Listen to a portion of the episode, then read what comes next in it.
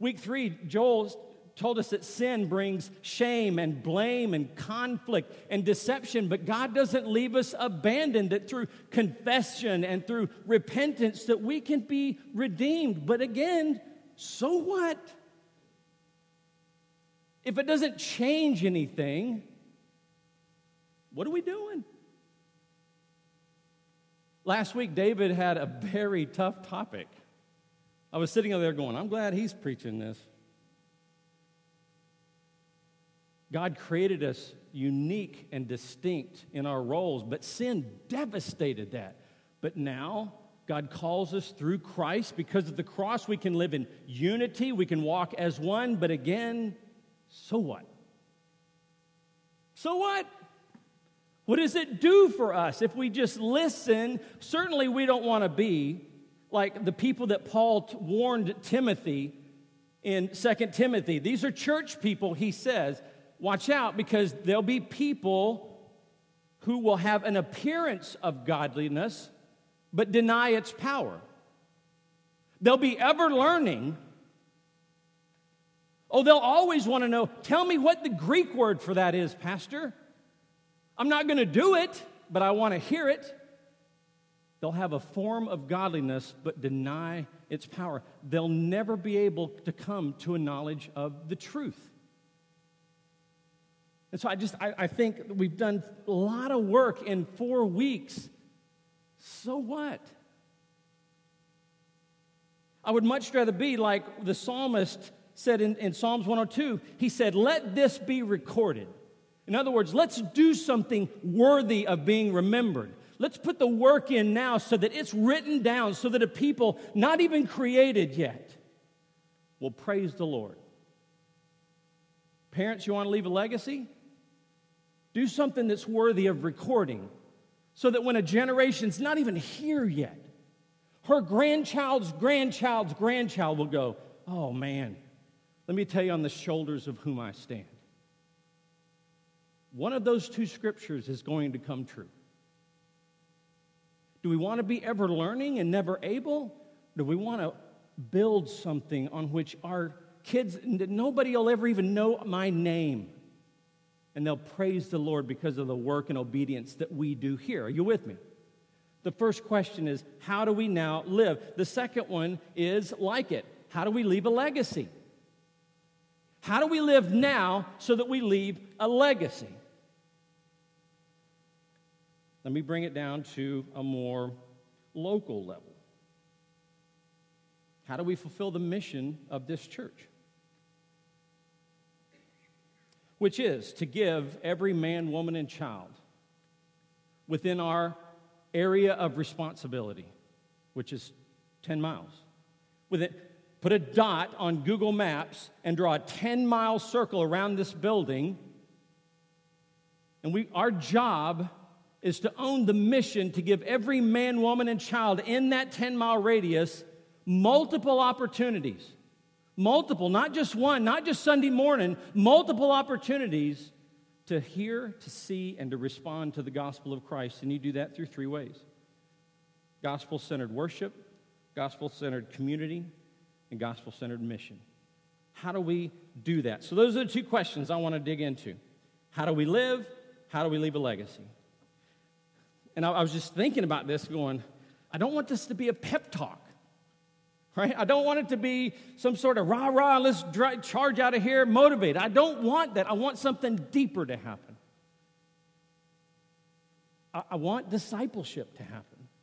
I want us all to have conviction of heart that there's work to be done. Not that God's badgering us, please obey. Would you, if you have time in your day, it's no, we want to, in glad submission to this gospel mission, that we go, oh, that's the right thing. That's what gets me up early. That's what keeps me up late. I want to disciple. And so I thought, well, what topic do I choose? what do we talk about? Now, finally, I texted Joel and Charlie and I said, I can't get away. I can't get away from this one topic, and I asked this question that I think God asked me Jeff, what's the one thing that hurts the marriages the most? If you're going to end this thing talking about one thing, then why don't you talk to them about the one thing that is devastating marriages on every front?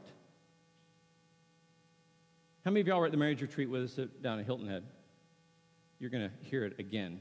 And I think that's probably why, because it's, just still on my mind. And here's the topic. As you turn your Bibles to Matthew chapter 6, it's unforgiveness. It's devastating us. Whether you're married, whether you're single, it's absolutely eating our lunch. It's devastating the oneness that we have in our marriage. It's devastating the transparency that we live in community as we walk around in unforgiveness. There's this quote, I don't know who uh, is credited with this, but it says, Unforgiveness is like eating rat poison and then waiting for the rat to die. Anne Graham Lotz, who's the daughter of Billy Graham, is credited with this quote that a good marriage is the union of two good forgivers. Forgiveness. Forgiveness is the topic I think God has chosen. And this is for everybody. You don't have to have a ring on your finger. Walking in the freedom of unforgiveness, the, the poison of unforgiveness is something for all of us, right? I mean, even, I, trust me, that's my chair right there. I need to hear this because I, I'm really good at harboring stuff and then coming to church in a tie, making it look good, right? So I want, I want to read, and in fact, I want you to read with, with me something out of the King James, old school. And the reason I chose the King James is because I think you'll, you all know this one, right? It's the Lord's Prayer. Everybody, even if you have little interaction with church, you probably know pieces of this. And so I want us to read this out loud, starting in verse 9. I'll say the first line, and then you pick up where you know you should pick up. You ready? After this manner, therefore pray ye, Our Father, which art in heaven, hallowed be thy name. Thy kingdom come, thy will be done, on earth as it is in heaven. Give us this day our daily bread and forgive us our debts as we forgive our debtors. And lead us not into temptation, but deliver us from evil. For thine is the kingdom and the power and the glory forever. Amen. Let's read verse 12 and 13 again. And forgive us our debts as we forgive our debtors. And lead us not into temptation, but deliver us from evil. For thine is the kingdom and the power and the glory forever. Amen. As we forgive, as we forgive. You know what that word there, let me give you a Greek word. The word we there, ego, is the Greek word. Ugh, stings a little, doesn't it? Look at Matthew chapter 7. The very, very next chapter, it starts out this way Jesus says, Judge not, that you be not judged, for the judgment you pronounce will be judged, and the measure you use will be measured to you. Luke 6 says it this way very plainly Forgive, and you'll be forgiven.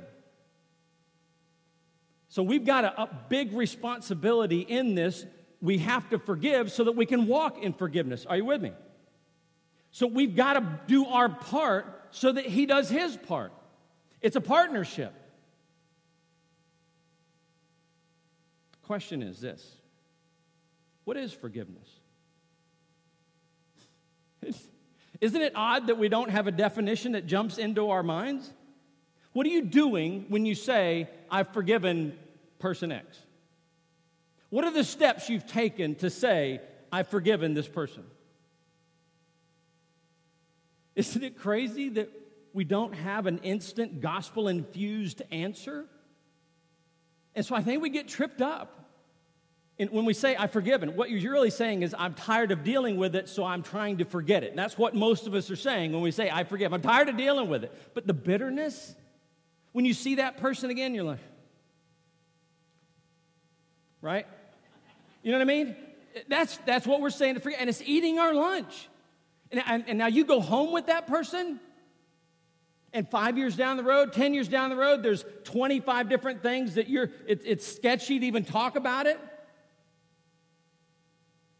Unforgiveness is eating our lunch, both in the married world and in Christianity. And so I want to talk about how do we do this? the term forgive or forgiveness is a legal term. It's a legal term. It happens, we, we violate God's law, and so we need to deal with forgiveness of violating that law in God's law, right? So it's a courtroom scenario that we're gonna, we're gonna do that. And if you're at the marriage retreat, I apologize, we're gonna do this all over again. And so I wanna walk you through the four steps of forgiveness, answering this one question how do we now live? You with me? And you guys are gonna play. You're gonna get, you're gonna get to participate. And so we're gonna, we're gonna handle this in, in, as visually as a courtroom setup. And so we're gonna split the room right down here. Now, how many of y'all have been to court? It's okay, raise your hand. I'm not gonna ask you why. I'm not gonna pass out a microphone. I'm just gonna say, how many of you have been in court? Joel's like, okay. Right? It's okay, it's all right. How many of you have watched it on TV? That's a little safer question. So it's typically laid out the same way in any court in the land that you go to. And so we're going to say that this is the courtroom. You entered through the door back there, and, and we're going to split the room. Who typically sits down on this side? The victim, right? And, and they're represented by, somebody said it, the prosecution. So the victim and the prosecution's here. Who, who sits up here where I'm at? The judge. I, I get to be the judge today. Don't make me mad. I'm just kidding. So, who's over here then? The defendant, and who represents the defendant? The defense attorney, right? And so there's the scenario five different positions in order for you to achieve forgiveness is as you come into the courtroom. You're the victim, and you guys are going to play the victims this morning. You don't have to hang your head or anything like that. And you guys are going to play the defendants. You don't have to cross your arms. And now you, got, you ain't got me copper. No, I'm not. You're just, let me, matter of fact, let me talk to you all for a minute. Let's do some business. Who's hurt you? Who's violated you? Who do you need to forgive? You can do that this morning. I'm just saying. Or you can just sit and listen. But I'm just telling you, you got a chance to make it up. Feel accused? Anybody feel condemned? Let's deal with it. Let's get forgiveness. Let's offer forgiveness. But we have to do it using God's process for forgiveness. Here's the first step you've got to take your place. This is what I think eats our lunch the most. We'll walk into the courtroom because our spouse has hurt us, or our friend has hurt us, or our coworkers hurt us, or our boss has hurt us, and we accuse them, and then they go, Well, wait a minute, the only reason I did that was because you did it, and now you're on the defense, and, and they're the victim. Then you go, Well, the only reason I did that was because you, and now you're the defense. And, and you're, you're switching roles. You can't have schizophrenia in this scenario. You've got to sit in the seat one at a time. Take your place. Walk into the courtroom committed to being a victim. And until you've dealt with that, don't you dare sit over here. And if you need forgiveness, don't make excuses of why you're the victim. Sit down. Sit as the defendant and trust the process. Take your place. It is a huge deal. The second step is obey the rules of the court. Are you allowed to talk to each other in a courtroom? Can y'all talk to one another? No. Who do you address when you're in court? And if you don't, you're out of order and you're in contempt. Let me ask you a question. In this scenario, who's the only person in this courtroom that has the legal right to forgive a crime? Who? We got a problem, don't we? You don't have a legal right to forgive. Uh oh. so when you say, I forgive you, you don't have a right to say that. So, what is forgiveness? To ask for forgiveness from them? You don't have, they don't have a right to forgive you. Talking to one another is not going to solve the issue until you come to court and follow the process. Take your place, obey the rules. Step three, honor the process. The Bible says it this this way trust God. Am I a good judge if I'm God? Am I a good judge? Do I know my law? Do you trust me that I'm going to see this process to its rightful end? I'm not going to make a mistake. I need you to just trust me. Take your place, honor the process, trust me. The fourth step is to testify. So let's play this out. What crime has been committed? Do you have it, this section, victims? Do you have your crime? You got the hurt? We can only deal with one at a time, so it better be the biggie. You got it? You got the one that you need to have forgiveness for? You got it in your head? We all do. I've got mine. I'll tell you mine. Mine's passivity. The last couple of months, I've eaten my lunch in certain areas, and I've just been passive. David preached about it last week, and it just so convicted my gut that I stand guilty of passivity. And so I'm sitting here today as a defendant, being passive. The first step is this the prosecution is going to read the charge. And then I'm going to ask you, what is your plea? Guilty or not guilty? And then you're going to tell me one of those two. Let's just assume you're not guilty. Well, the interesting thing about me being the judge is I'm omnipresent, meaning I'm everywhere all at once. And so I'm kind of a witness against you. Right? So I was there when it happened. Right? Don't worry. I, I, I was there when they did this to you. So I'm kind of a witness against them. And so, really, guilty is going to be the verdict if you need, right? I mean, he was there watching me sit on my couch and moan and whine about my circumstances instead of discipling my kids, loving my wife. He was there. And so I'm going to I'm going to be guilty. Right? So let's just say the testimony's all done and I've, I've, I've the gavel, guilty is charged. Isn't that interesting now that we have established guilt and you guys have not said one word yet? Not one word.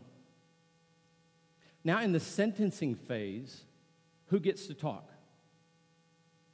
The victims. Who do they talk to? The judge. And what do they say? This is where you see this all the time on courtroom. I, I spent a lot of times, a lot of years as a policeman, and so I got to see this process play out thousands of times. And the victim gets to tell the judge what they did to you. The hurt that your husband did to you, your wife did to you, your ex did to you, the, the hurt that your parents visited you because of the crime they committed, you now get to pour it out to the bench, not them. Are you with me, victims? You don't get to talk to them because they can't forgive you. You have to talk to me. And my word says, I'll never leave you. I'll never forsake you. I'm here all the time. You can talk to me as much as you want. Pour out your heart. Tell me what they did. Tell me your hurts, your wounds. This is why Christ came. I came to heal the brokenhearted, to bind up, right? To set free. You pour your heart out in testimony to me. And when you're done, here's what forgiveness the word in the New Testament for forgive means this release. And this is where we really mess up. We want, we want our pound of flesh. And we grip so tight. And until they come crawling on their knees, instead of just going, God, they're not going to get away with it. Romans says that, that vengeance is mine, says the Lord, right? Release. Do you want to be a victim your whole life? Or do you want to walk out of the courtroom free? Then you have to release it. It has to be a, a, a, step you take. Judge, Your Honor, I release them. I don't want to be a victim anymore. I want to walk out free. I release them. There's not going to be any crazy DNA evidence. There's not going to be any crazy witness, the surprise witness. They're not going to get off the hook. So you got to trust me and release. That's forgiveness. God, I really I trust your process. I don't want to I don't want to stay in this courtroom anymore. I, I don't want to be a victim anymore. I release. And listen, you can do this as often as you want. You leave, you go out in the parking lot, and this whole thing eats your lunch again, right? You can come right back in the courtroom. I'm always here. God says, I'm always here. Yes, come on in. Testify again. But at the end of that testimony, I need you to release them to me. I've got them. You follow me, victims? Now comes the sentencing. My laws are hundreds and hundreds of laws, 600 and some odd laws. One penalty. So it's a pretty easy sentencing phase. You're going to die. The death penalty is all that God's law knows as a punishment. He's a just, right, and holy God, and He cannot stand for the belittlement of His name, the rebellion of His people. And so the soul that sins will surely die. But here's the deal, defendants. Let's identify a couple other people in the courtroom. Who's with you at your table at, as the defense? You have an attorney, right? The Bible calls him an advocate. Who is he? Jesus. And so let me just kind of play Jesus. I get to play God and Jesus this morning. So this is a pretty cool morning for me. And so I was going, hey, Your Honor, let me, can I, can I have a moment with my client? Yes. Hey, listen. It doesn't say who has to die. Right? It says there's no forgiveness of sin without blood being shed, right? That's what the Bible says. But it doesn't say whose blood. It just says blood, right? And so a couple thousand years ago, I didn't do anything wrong. And they killed me. And so there's blood that's available to you. All you have to do is make a motion to exchange it. You got it? Okay. We're done, Your Honor. Thank you. Okay. What say you? Your Honor, can I just fall on the mercy of the court and just exchange? Because I don't want to live a life as a defendant. I don't want to walk around guilty all the time. And now you get to walk out free too. Are you following me, defendants? That's forgiveness. That's forgiveness. Friends, the truth of the matter is when the Bible says forgive, I'm bound and determined to follow that carpet. When the Bible says forgive so that you can be forgiven, you know why it says that? Because you can't sit in the two seats at the same time. You have to offer forgiveness and release as a victim so that you can walk across the courtroom and sit in the seat as a defendant. All have fallen short of God's law. Yes or no? We all blow it. We all deserve to sit over here you don't just live the life of a condemned, you've been victimized too. Sin pervades everything we do. If you've been married for longer than five minutes, you know that. And if you've been a parent for longer than 30 seconds, you know that. And so you've got to give yourself permission to forgive so that you can be forgiven. Is everybody with me? This is the largest crowd I've ever had to do this in front of, and so I'm really concerned that you're not going to get it. How then shall we live? You live by walking in forgiveness. How do you have a good marriage? Walking in forgiveness. How do you be good parents? Walking in forgiveness. How then shall we live? By walking in forgiveness. How do you minister the gospel of Christ without feeling guilty because you're a hypocrite? Because you realize that your forgiveness compels you. I'm now qualified, even in my, my passivity and my junk, to now preach the gospel. I'm not a hypocrite, I'm forgiven. And so I can stand here and say, it's pretty cool. Come be forgiven. But you got to do it God's way.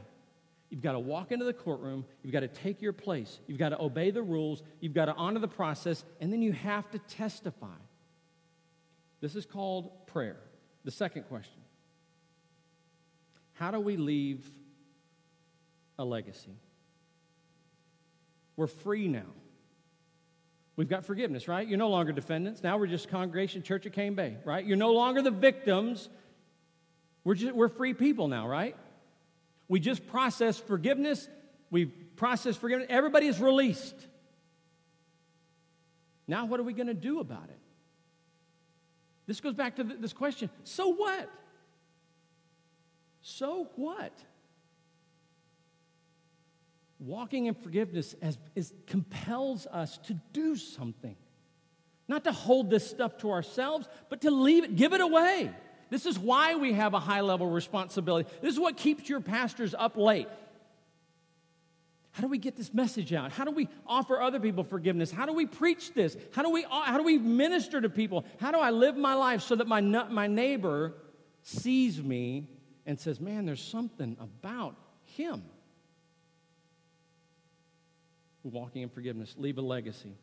I want to give you four steps to leaving a legacy. So we had four steps in forgiveness. So we have four steps to leaving a legacy. The first one is simply get God. If we want to walk naked and unashamed with our spouses, we have to walk naked and unashamed with the Lord. Look, let's look back at Matthew chapter 6 at verse uh, 33. So we started out with the Lord's Prayer. Then we talked about forgiveness, and now we're going to talk about how we get all that. Verse 33 says this, and you guys know this Seek first the kingdom of God and all these things will be added to you.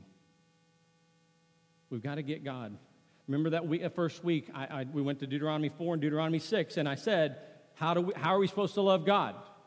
Deuteronomy 6. Matthew 19, Jesus said, This was the greatest of all commandments. Love the Lord your God with all of your heart, all of your soul, all of your mind, everything you have. I ask you this question If you fulfill that command, is there room in your life for another human being? Yes or no? There's no room. Jesus said the second command is like the first love others as yourself. So you love God so that you can love others. Jesus said this if you come to me, you're thirsty, come to me. I'll give you water. Oh, out of you will flow rivers of living water, and they flow onto your spouse, your kids. But you got to be overflowing in order for that to happen. Are you following me? You've got to put in the work of getting with God. This isn't some religious, perfunctory kind of, I do it because I'm supposed to, check. Went to church, check. That's not the way we get filled up. Box checking is Old Testament. Walking with Jesus is messy, daily, ongoing. And I fill up and I spill over, and my wife benefits, and now I've got a better marriage. Then my kids benefit, and I got better kids. And then my community benefits, and now I'm leaving a legacy. Are you with me? We've got to get God. The second one is we've got to get community. Remember in Genesis 2, God said, Adam, it's not good that you're alone. And most people say, yeah, you got to get married. That's not what that verse says. It, it, he didn't say, it's, it's not good that you don't have a spouse. That's not what he said. He said, it's not good that you're alone, meaning I designed you to be in community. Look at Acts chapter 2. It's, it's kind of a lot, but I just want to read. This is the d- description of the church, the bride of Christ. And they devoted themselves to the apostles' teaching and the fellowship, to the breaking of bread and prayers. And awe came upon every soul. And many wonders and signs were being done through the apostles, and all who believed were together and had all things in common and they were selling their possessions and belongings and distributing to the proceeds of all as any had need. They were building buildings and daycare centers. And day by day, attending the temple together and breaking bread in their homes, they received their food with glad and generous hearts, praising God and having favor with all the people. And the Lord added to their number day by day those who were being saved. That's community. That's the church that smote Jesus' heart. You've got to get God, and God will drive you into community. You've, the two are inseparable. This is where you find missional communities. And in that missional community, you're going to find one person. I'm going to find one man. My wife's going to find one woman to get alone and, and, and have accountability, which is our third one. We've got to get accountability, and that's called huddle. So we get God, we get community, we get accountability. Look at Proverbs 27. You guys all know this verse. Iron sharpens iron so one man, gender neutral term there, so one lady sharpens another. Let me ask you a question. If I have two pieces of iron and they're five feet apart, are they ever in danger of sharpening each other? It's not until those two pieces of iron get alone in a coffee shop or in a living room and start holding each other accountable and being transparent with one another that they begin to sharpen. Look at this verse. I love this verse in Psalms 141, and I quote it quite a bit.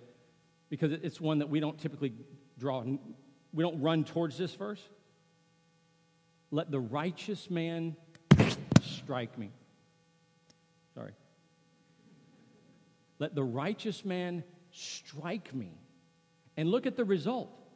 It will be a kindness to me. It'll be oil for my head. But I have to get close enough and transparent enough with him so that he can strike me and say, Jeff, that's not good. What you're doing is not healthy. The passivity that you've been living in the last couple months is not good. What are you going to do about it? Let my head never deny that. That's called huddle in this congregation. Ecclesiastes 4, you guys know this one too. Two are better than one, they'll have a good reward for their toil. If one falls, the other one picks them up.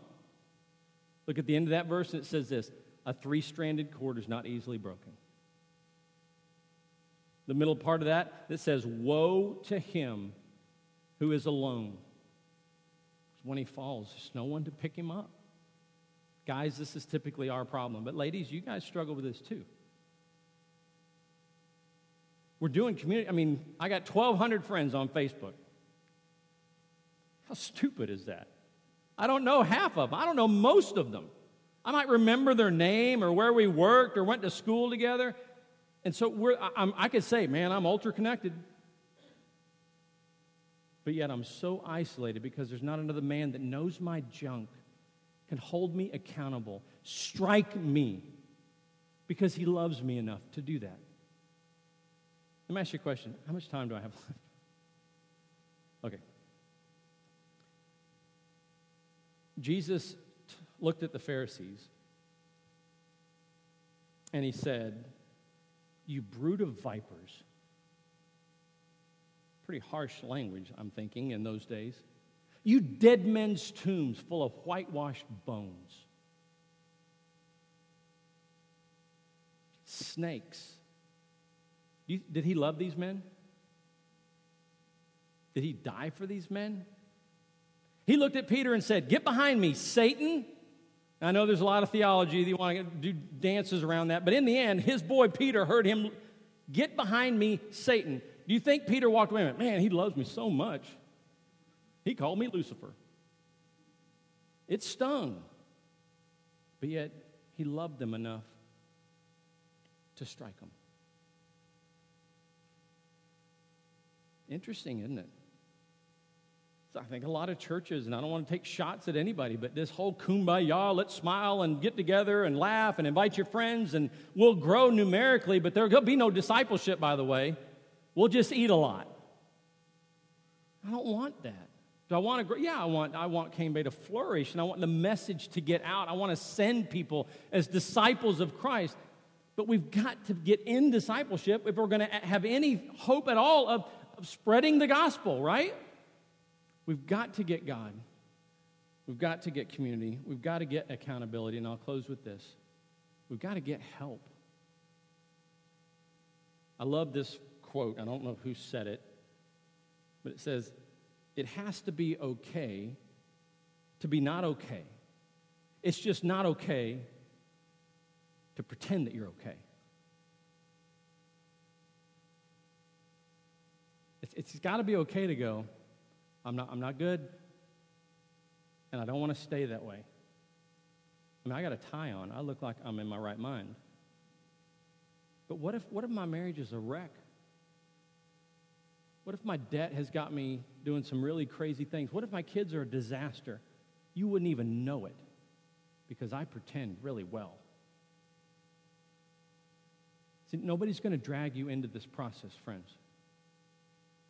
You've got to take the risk of getting, trusting God, walking in forgiveness, and then get in community.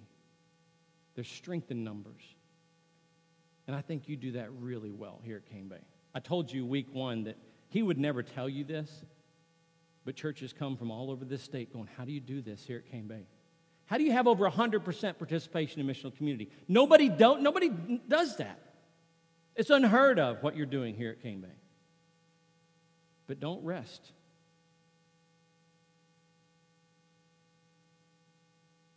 So we've got to walk in forgiveness. We've got to leave a legacy. You've got to go to court and get free in order to leave a lasting legacy. Are you with me? I feel like I've made kind of a mess. And so as the worship teams come, let me just give you some coaching questions that um, I would love for you to ask yourself this first one. In your life, where do you see unforgiveness of others? Make a list of names. And, and you, can, you have permission to put your own name at the top. We didn't even get a chance to talk about how do you forgive yourself, but I think you know how. You've got to testify what you've done to yourself, and then you've got to feel the forgiveness that Christ offers you on the cross. Are you following? Second question What does unforgiveness cost you? Count, count the cost of not forgiving. Third, write down the name of one or two people that you need to forgive and commit to daily prayer and accountability. Get God, get community, get accountability. You don't have to take 37 people in court at the same time, just one at a time. But you got to make a list. You got to start somewhere. We've got to walk in forgiveness. We've got to leave a legacy. Let me pray for you. God, I do feel like I've made a mess. But I know that you are faithful to speak in the midst of my chaotic words. God, I pray that throughout the last few minutes together that your spirit has spoken and that you despite of me have spoken just invite you with your eyes closed and your head bowed to put your hands out in front of you with your, fin- your fists clenched. Just stick your hands out in front of you. Clench your fists up. What's inside of those fists? Who is inside of those fists? It's time to let it go.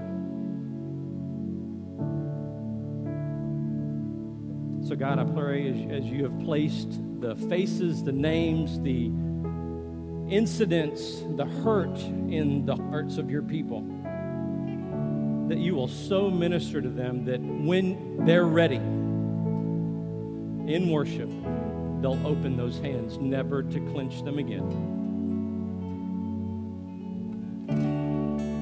God, I thank you for who you are and what you offer us. In Jesus' name, amen.